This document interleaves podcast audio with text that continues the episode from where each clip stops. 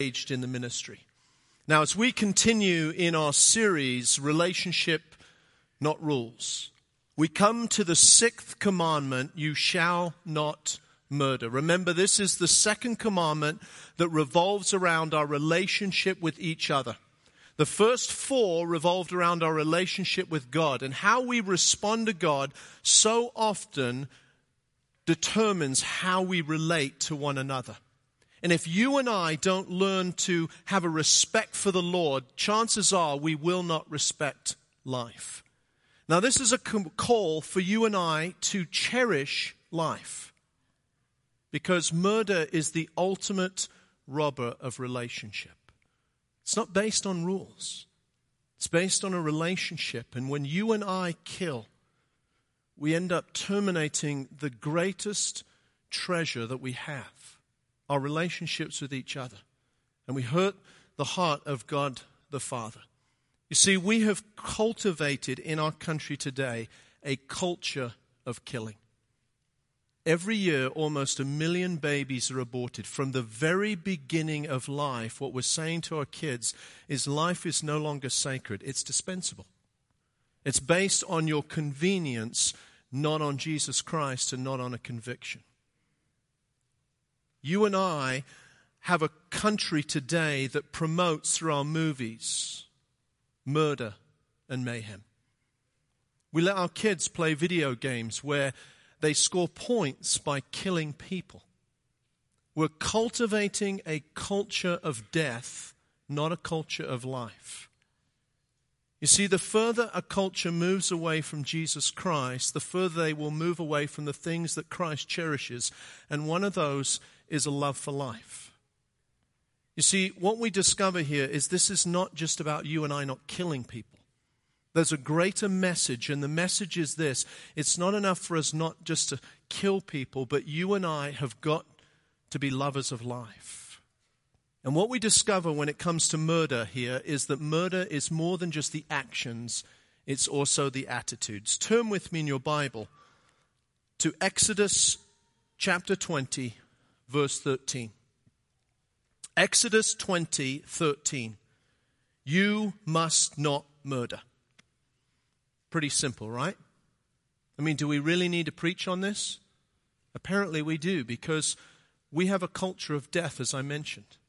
Now, one of the things that you and I need to understand is in order to fully understand the passage, we need to understand not only what it means, but what it doesn't mean.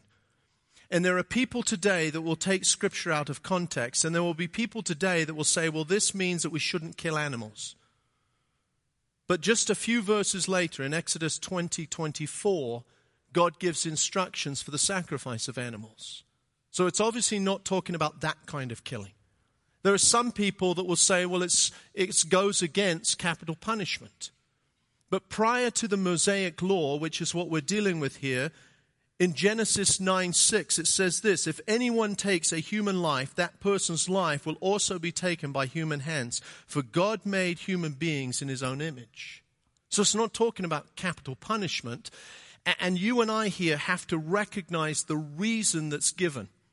Do you notice the reason the valuable life, the sanctity of life, is because we are created in the image of God. Today, we're saying our worth is based on what we can do.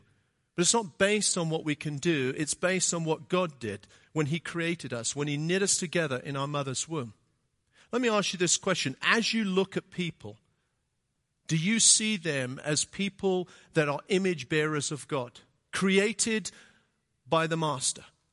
I've had a lot of opportunity over the last couple of days as I've traveled to be able to see thousands of people just walking back and forth in airports. All different sizes, all different colors, all different nationalities, but they've all got one thing in common. They all are image bearers of God. They were created in His image. And that image gets corrupted through the things that you and I involve our lives in the sin. But many of us today, we're not treasuring people, we're trashing people. Why? Because we're trying to base their worth on what they can do instead of the Word of God. We're not seeing people as created in the image of God. There are some people that will say, well, then this goes against self defense if I were to defend myself or my home when somebody maybe attacked me. But here's what it says just two chapters over in Exodus 22 2. If a thief is caught in the act of breaking into a house and is struck and killed in the process, the person who killed the thief is not guilty of murder. Some will say, then it goes against war. But you and I need to understand, as, as horrible as war is, there are some things that are worse than war, and one of those is the loss of freedom. You and I need to recognize that David, King David, was constantly at war with the enemies of God. And God didn't have a problem with him being at war. There was one time in David's life where God had a problem when it came to war. And it was actually a time when David didn't even show up to war.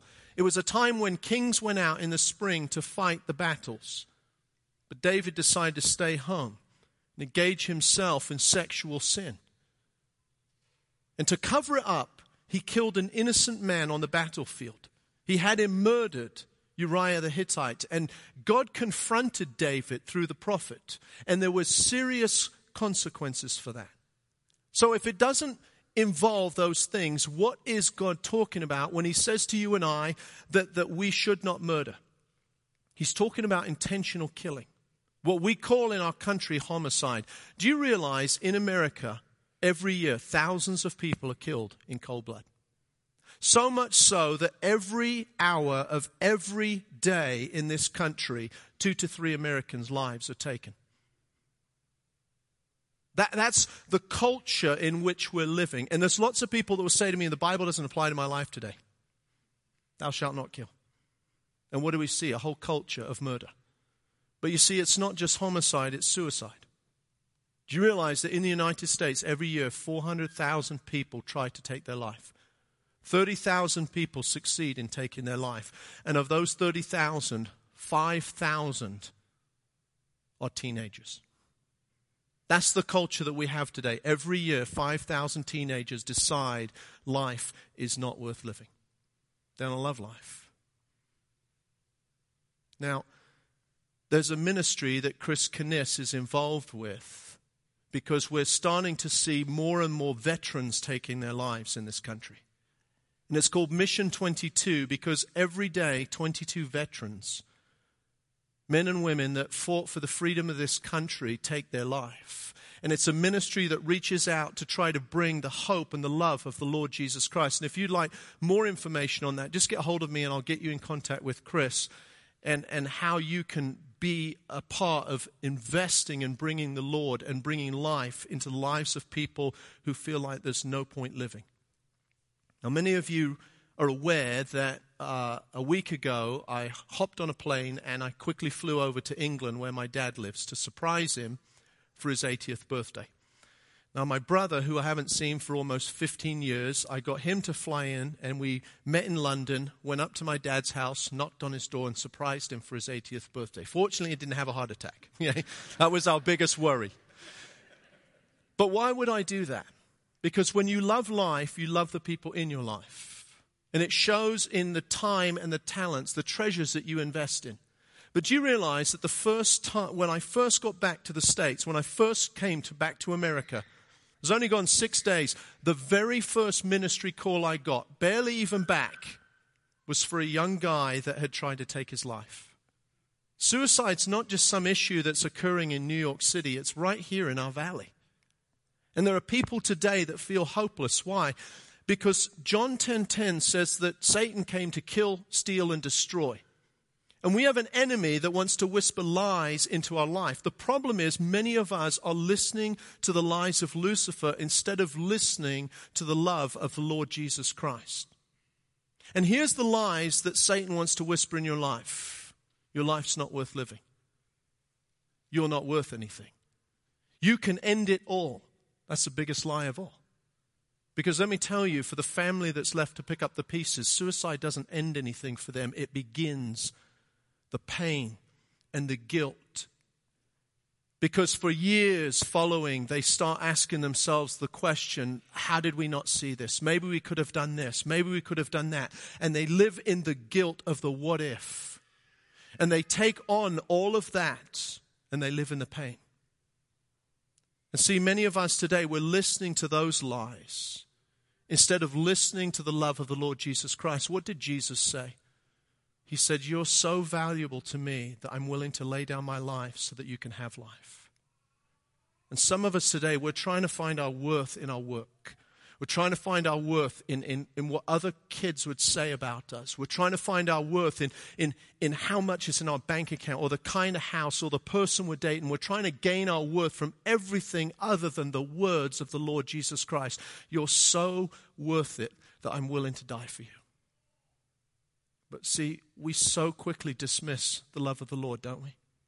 and we so readily listen to the lies of the enemy. We've got to start getting serious in our country and in our church when it comes to mental health issues. There are people today that are struggling with depression because of uh, the things that are going on, external things around them, but there's people that are struggling because of chemical things that are going on within them. But regardless of what's driving that, you and I need to know that it's only the grace of God. It is the hope that we hold on to, and that hope is only found in Him because it's not found in our health. That can fail. It's not found in our homes. They can be taken away. It is not found in our job or our work or our looks or what other people say. All of that stuff really doesn't matter. It comes down to what does God say about you? But you see, I don't know why, but we so struggle in our country and especially in the church when it comes to mental health issues because we've bought into this lie today that we're supposed to be happy all the time.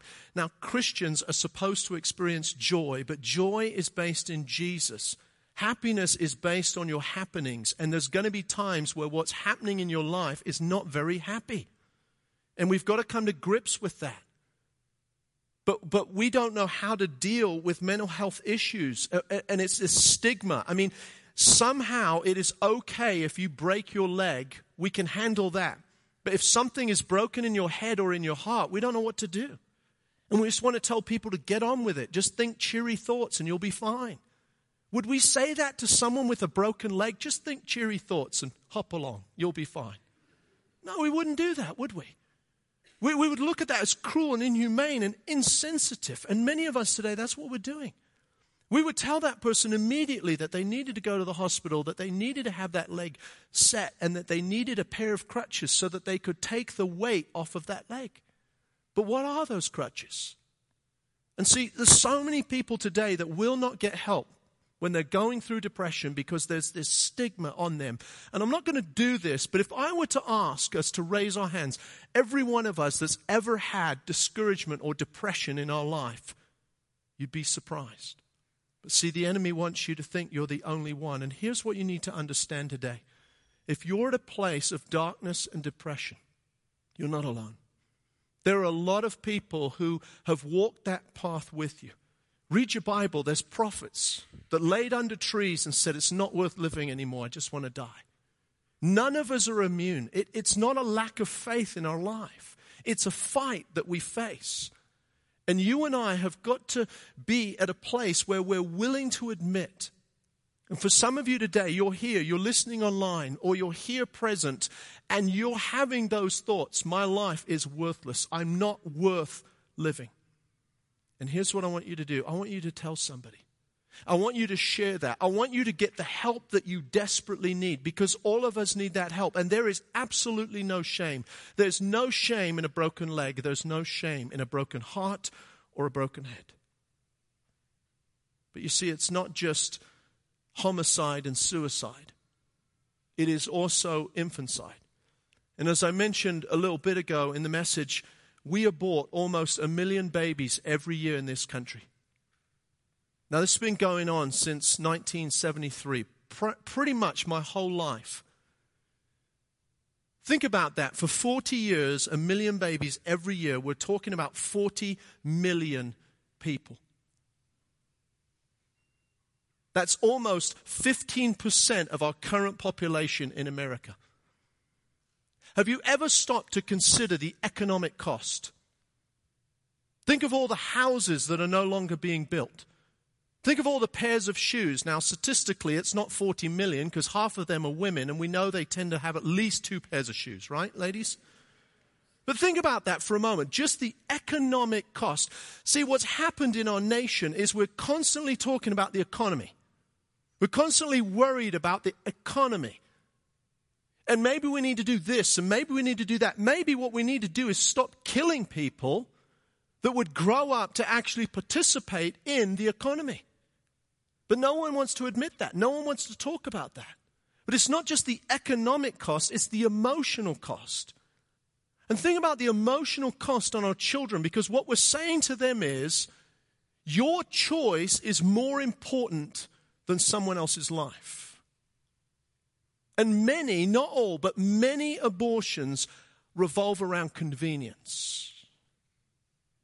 Because having this baby right now is just not convenient. It's not convenient for my life because we've become a society of self and we're dying in the sin of selfishness today. Now, I want you to understand those of you that have gone through and, and maybe you've, you've been involved in abortion. Maybe as a doctor. Maybe as, as a woman who, who listened to the lies of the culture and said, It's your body, you can do whatever you want. And you bought into that belief of what our culture says today that to the dilemma of unwanted pregnancies, the answer to that dilemma is death. I'm telling you, the answer is not death, it's life. The answer is not abortion, it's adoption. And you and I need to understand that if we've been engaged in that way, and some of you have, and there's incredible guilt and shame, and you've never told anybody else, nobody else knows the children that you have in your home now, they don't know. But God knows. And what you need to understand today is there can be forgiveness. And, and you and I in the church, we have got to be sensitive. We can hate sin, but not sinners. And we've got to be sensitive that, that we don't just become angry. I think what's happened with the abortion debate today is we've just gotten tired in the church. We're like, well, it doesn't matter. Seriously, it doesn't matter to you that a million babies are aborted every year. It matters. But we've got to come alongside and we've got to bring answers because we know Jesus and we have the answers because we know the Almighty. Now, right now, some of us are spiritually smug, sitting there thinking to ourselves, well, I'm doing good. Finally got a commandment that I've, I've, I've got 100% down. I haven't killed anyone, at least not yet. But Jesus, here in a moment, is going to take this commandment to a whole nother level. And I'd like you to turn in your Bibles to Matthew chapter 5, and we're going to start in verse 21. Matthew 5:21 it's here that Jesus reveals to us that murder is not just about the action, but it's about the attitude. Matthew 5:21 you've heard that our ancestors were told, You must not murder. And if you commit murder, you are subject to judgment. But I say, if you are even angry with someone, you're subject to judgment. If you call someone an idiot, you're in danger of being brought before the court. And if you curse someone, you're in danger of the fires of hell. So if you are presenting a sacrifice at the altar in the temple and you suddenly remember that someone has something against you, leave your sacrifice there at the altar. Go and be reconciled to that person then come and offer your sacrifice to God. Now jump down to verse 43. You have heard the law that says, Love your neighbor and hate your enemy. But I say, Love your enemies and pray for those who persecute you. In this way, you will be acting as true children of your Father in heaven. For he gives his sunlight to both evil and good, and he sends rain on the just and the unjust alike. And if you love only those who love you, what reward is there for that? Even corrupt tax collectors do that much. If you are kind only to your friends, how are you different from anyone else? Even pagans do that. But you are to be perfect, even as your Father in heaven is perfect. It's here that Jesus reveals the reason for murder. And he says it's undealt with anger in our lives. He's revealing to you and I the action, or excuse me, the attitude behind the action. Or we could say it's the hand behind the heart. Now, we have become obsessed with the objects of murder in our culture, and what we're missing today is the real motive for murder. What we're focused on is more what's in the hand than what's in the heart. But Jesus said to you and I that our problem of death in our culture is the result of what's going on in our hearts. Now, the media today want you to believe that the problem is just guns. And I'm not here to debate guns, I am here to talk about God. And what Jesus said to you and I is it's not so much a gun problem as it is a heart problem. So I thought just to put that to the test and to see if what Jesus says is true, I thought what would be really good is if I would bring a murder weapon to church this morning. And so that's what I did. And three people just woke up, and everyone else has got at least one eye on the preacher. It's a great way to have a captive audience. But here's the murder weapon I brought it's the original murder weapon.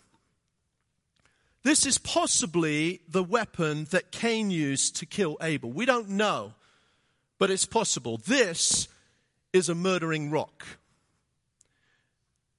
Now, for some of you, you're not very worried right now. I can see it in your face, but you need to be because this is a murder weapon. This is an object of murder. And what I'm going to do is very carefully take it and very carefully place it over here on its own and hope that it doesn't roll over and murder anybody during the rest of the sermon. Now, we laugh at that. Why? Because right now, we're engaged intellectually, not just emotionally. And when you and I think rationally, we recognize that the rock's not going to kill us. See, in order for that rock to murder someone in here right now, it would have to be what? In my hand. Can I ask, what is my hand connected to? My head. And what's my head connected to? My heart. And what I love about Jesus and his teaching is rather than focus on the external, he goes right to the heart, right to the root of the problem.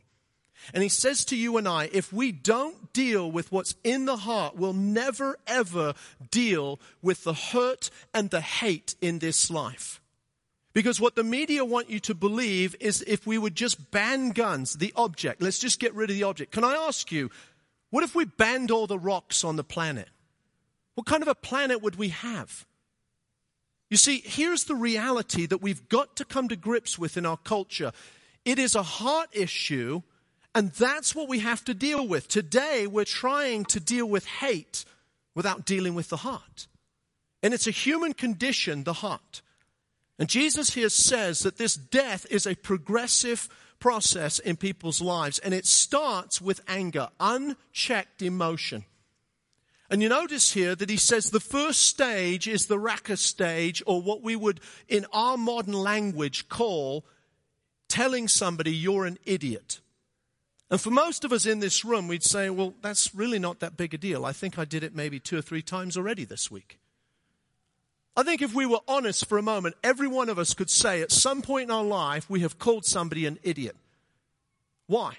Well, there was that one guy when he saw me coming, waited till I was almost on him, and then pulled out in front of me, idiot, and then proceeded to go 40 miles an hour in a 65, idiot, and then he wouldn't get out of my way. How many times have we in our lives called somebody an idiot? But see, most of us, we don't see that as a big deal. Jesus did. Why? Because it reveals what's really going on in the heart. And you see, what you and I need to understand is at this stage, we're wounding people with our words. But we think it's okay because we haven't physically murdered anybody yet. But if we don't deal with this, we will. We will start to hurt and hate people around us. How many of us today are what I call mouth murderers? And we sit in church and we feel spiritually smug because we haven't killed anybody, but yet we're wounding people every day with our words. We're killing joy in our families. We're ruining relationships. We're ruining reputations. We're murdering our marriages, and yet we're saying, Yep, I'm, I'm good with the sixth command. I haven't killed anybody.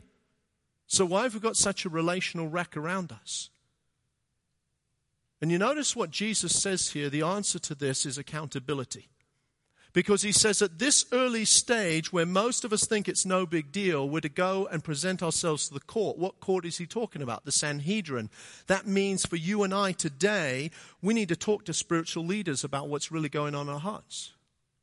Now, how many of us, if we're honest, in those times where, where our heart flares up and we realize there's a little hate in there, and we call somebody an idiot and we lose it and we wound people with our words. How many of us, the first thing we do is call our life group leader and say, Man, I've got to talk to you about what's really going on in my heart? We, we don't live out the scripture because we really don't see it as a big deal. And so we, we breeze right on through. Why is it that we need accountability in our lives? Because you and I need to understand that what goes in our heart doesn't just affect us, it infects the people around us. Now, we have a culture today that primarily, our primary way of dealing with hatred is punishment. And so, what we do is when people unchecked kill people, those sorts of things, we just put them in prison. But what if we would be proactive? What if we would start talking to our kids about how to process and manage the things that are going on in their hearts?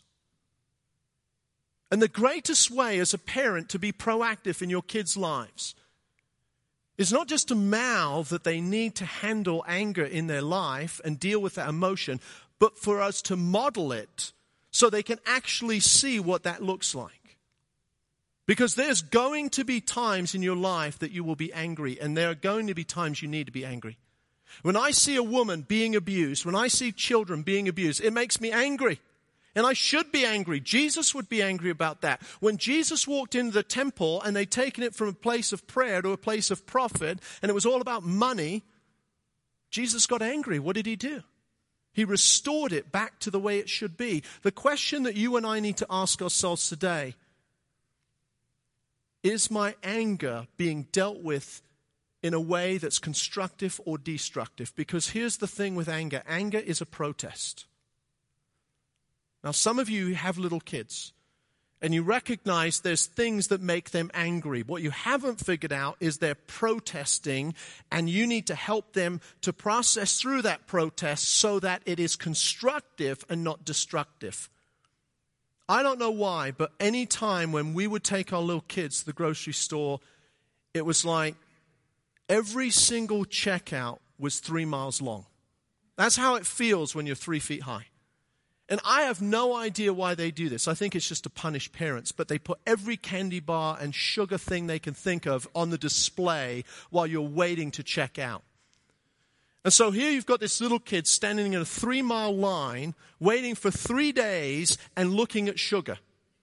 And what do you think they're going to want? Mom, can I have a candy bar? No because you're a good mom, right? And you recognize it's close to lunch and all those things. And, and so you say no. And what do they do? But I want one. Can't have one. And they throw themselves down and have a fit. Why does that happen? It's a protest. Some of you are dealing with little kids that are protesting going to bed. I don't want to sleep. I want to stay up. I want to be engaged in whatever it is that you're doing. I have no idea what it is I want to stay up for. I just want to stay up. Right? And if you and I don't teach them how to process through these times in their life where, where they're protesting, guess what? When you grow up, there's things that you protest. You don't ever grow out of that stage. There's going to be times you want things. Maybe they're not good for you, and you need to tell yourself no. See, most of us don't do that. Why? Because we didn't have a parent that helped us to process through that stuff. Some of you are going to be in a marriage where there's going to be some things that you don't like. And I just did a wedding last night, 8 o'clock after I preached. And here's this wonderful couple, and they're in love, and everything's wonderful, right? And we talk about marriage as the alarm clock, it'll wake them up. There's going to be some problems in that marriage at some point. And her heart's going to get hurt, and she's going to want to protest. Here's the question Will it be constructive or destructive? That determines what kind of a marriage they're going to have. Jesus now talks to you and I about the second stage. And if you and I are accountable to spiritual leaders, people of maturity in our life, then you and I will breeze right through this and we'll say it's no big deal wounding people with our words. And we'll move to the fool stage. And many of us think the fool stage is no different than the idiot stage. But if you read your Bible, what you'll discover here is there's a difference in accountability. No longer are we accountable to man, to spiritual leaders. We are now accountable to God because Scripture says here we're in the danger of the fires of hell. Sounds a little bit serious, doesn't it? If you think that just breezing through the idiot stage and wounding people with your words isn't very serious, you find yourself at the stage where you're in danger of the fires of hell. That should cause you to back up for a moment and slow down the bus. Now, why would Jesus say to you and I that we're heading for the same place of destruction that is reserved for Satan? Because what is Satan's mission? Kill, steal, and destroy. At this point in our lives, we're no longer living for the Savior, we're now living for Satan. We are promoting his plan of murder and mayhem. And how many of us in the church that call ourselves good Christians are living out Satan's plan more than we're living for the Savior today. Because we're wrecking relationships. So, what's the answer to this? Well, the first is Are you accountable to anybody? Let me ask you a question Who do you call? Who is the spiritual leader in your life that you confess to when you find your heart flaring up and there's that hate? And if you can't answer that right now, you don't have anybody. You shouldn't have to search and go, well, I could call. You don't call. And you and I have to make ourselves accountable. The problem is we want to live for self today and not the Savior, and therefore we don't want to be accountable in the church. But we need, if we're going to be Christian community and we're going to change the world for Jesus Christ, we've got to deal with our heart because we can't deal with the hate out there while it's in here. Secondly, we've got to start taking personal responsibility for our anger. What most of us do is play the blame game. We say this, you make me so angry. But Jesus said it's in here. That's where the anger's at. And what we just did is we deflected and we tried to play the blame game by putting it on somebody else. Now imagine for a moment I had a rose and a skunk and I put equal pressure on them and I just started to squeeze them both as hard as I could, what would happen? They'd both release a scent. One would be foul, the other fragrant. Now, did I create the smell? No. I just put pressure on them and what was in them came out. The question that we've got to ask ourselves today is this when people pressure our heart, what scent comes out? Is it pleasant or is it poisonous? James, in chapter 4 of the book of James, reveals that one of the reasons that we fight and kill is because we covet things that people have more than we care for Jesus Christ.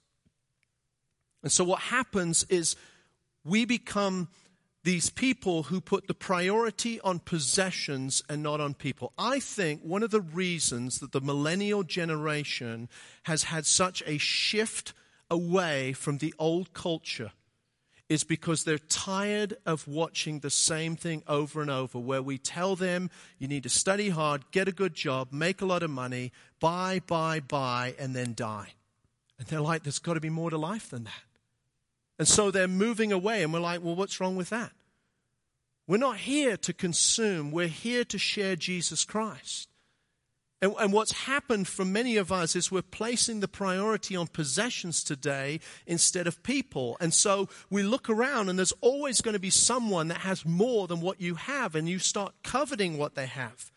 And pretty soon, what motivates you is greed, not God.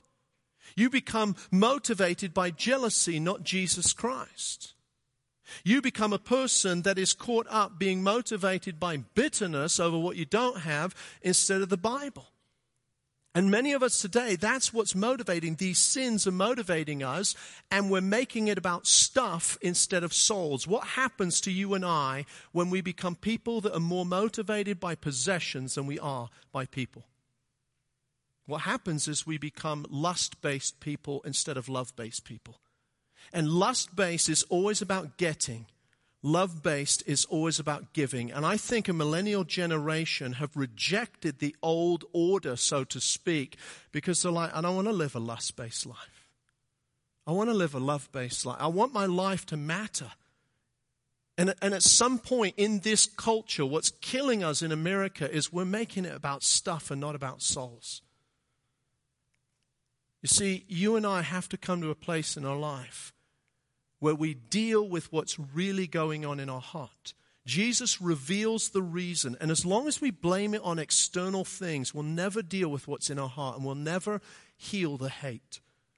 But Jesus here reminds us not just of, of the reason for murder, but the results of murder. And you notice that the reason for murder is unchecked anger, the results of murder are unacceptable worship.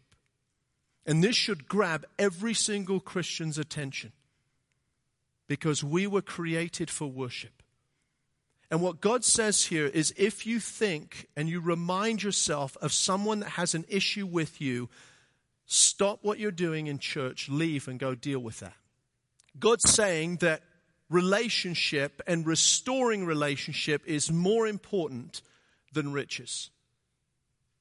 And you and I seem to think today that we can come into the church and we can worship God while we've got this relational wreckage going on and we just ignore it. Why? Because we have bought into compartmentalized Christianity where it's easier just to compartmentalize our sin instead of actually confessing our sin and getting real with people. You see, it's here that you and I need to recognize that it's not just if you have an issue with someone, but even if you don't, but they've got a problem with you. And most of us today, we wouldn't address that. This is the only place in all of my study of Scripture where I have found where it is okay for you to leave church early. It's the only time to deal with relational brokenness. Now, in America, the number one reason why we leave church early is because we want to beat the Baptists to the buffet. It's called a restaurant, right?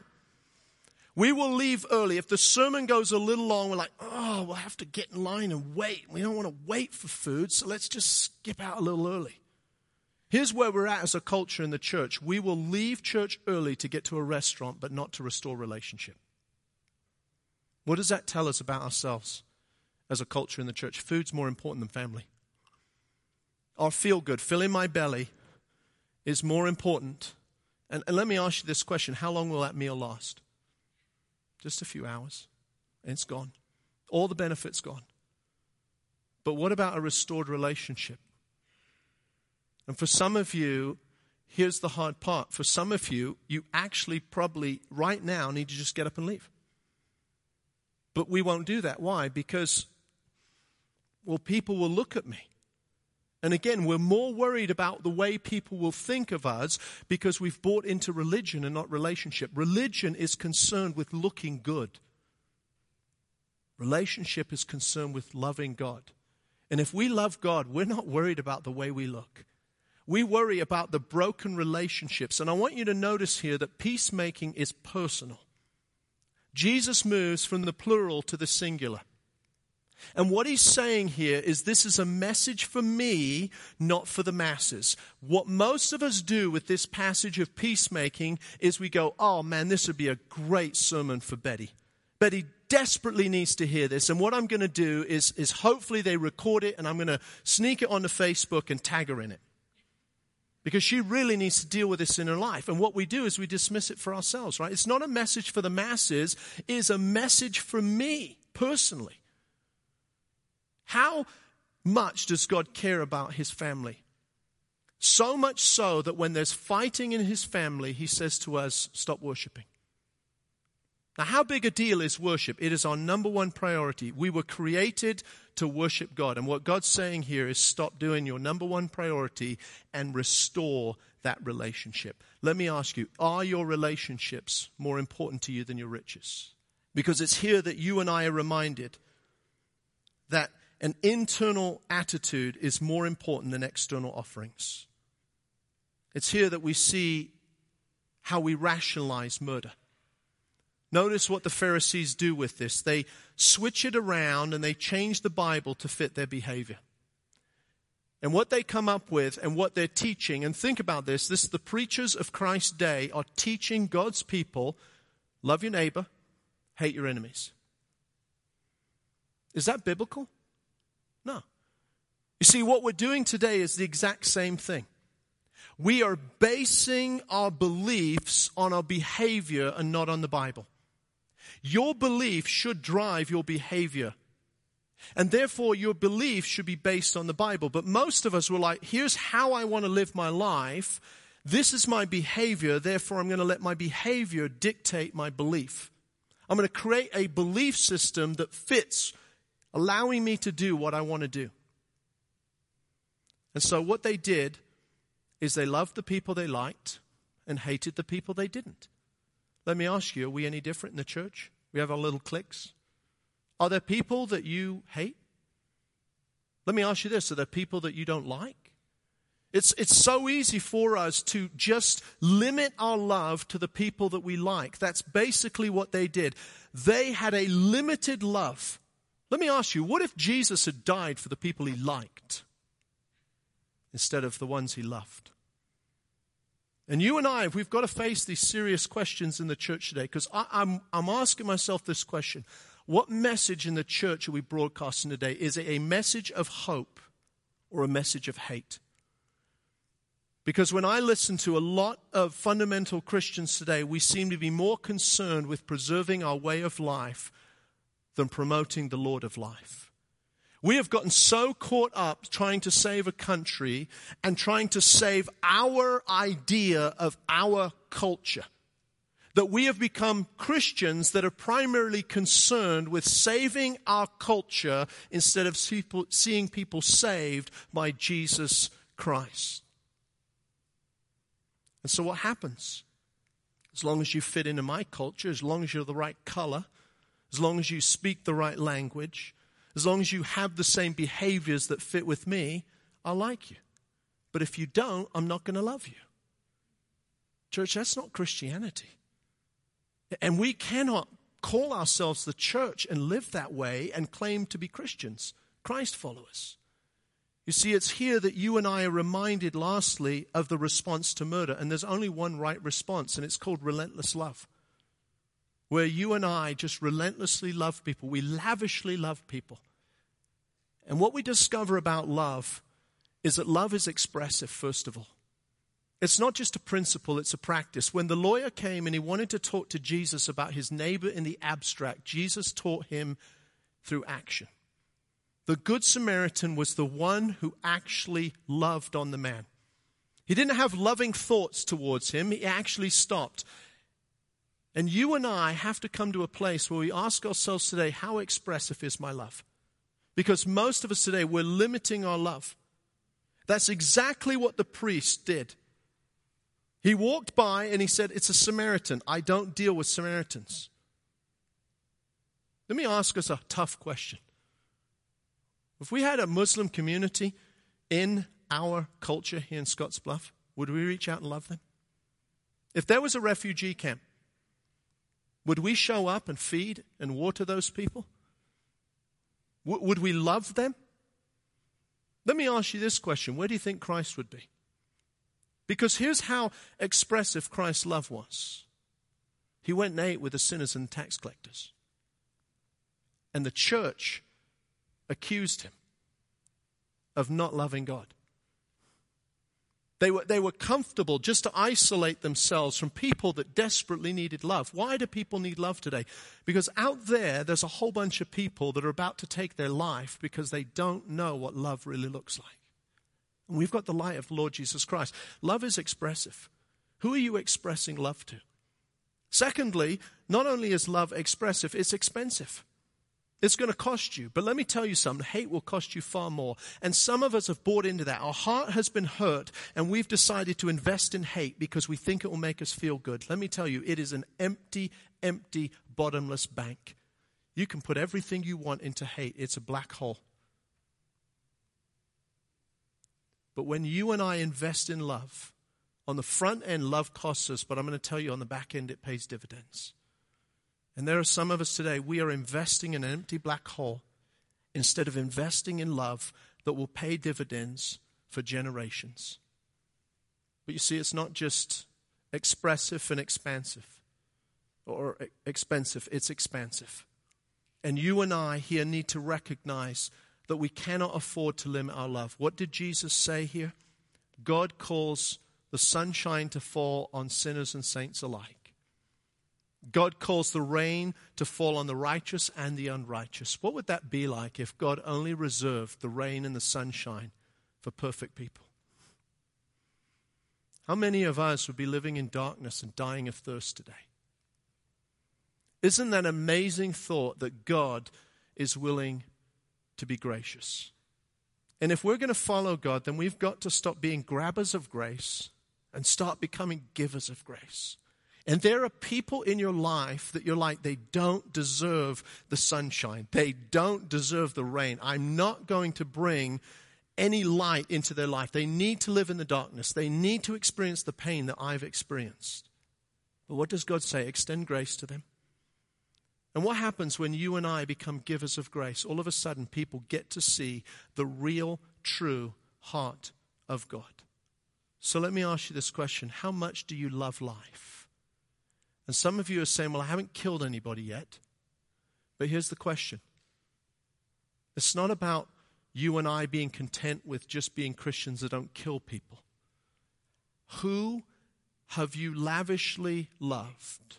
Where are you loving life to the point where you're investing in those people? Let's pray. Father, thank you for this time. Thank you for your word. And man, this is hard stuff in the culture in which we live. We have a whole country that's divided. And part of why we're divided is, is because we're, we're wanting to live based on our wants and our belief and our idea of community. But God, you've told us in your word what it really looks like for us to be the church. And so I just pray that you would help us to love you, to love life, and to love not just the people you've put in our life, but the people that we need to go involve ourselves in their life. We pray these things in your name. Amen. Let's be dismissed.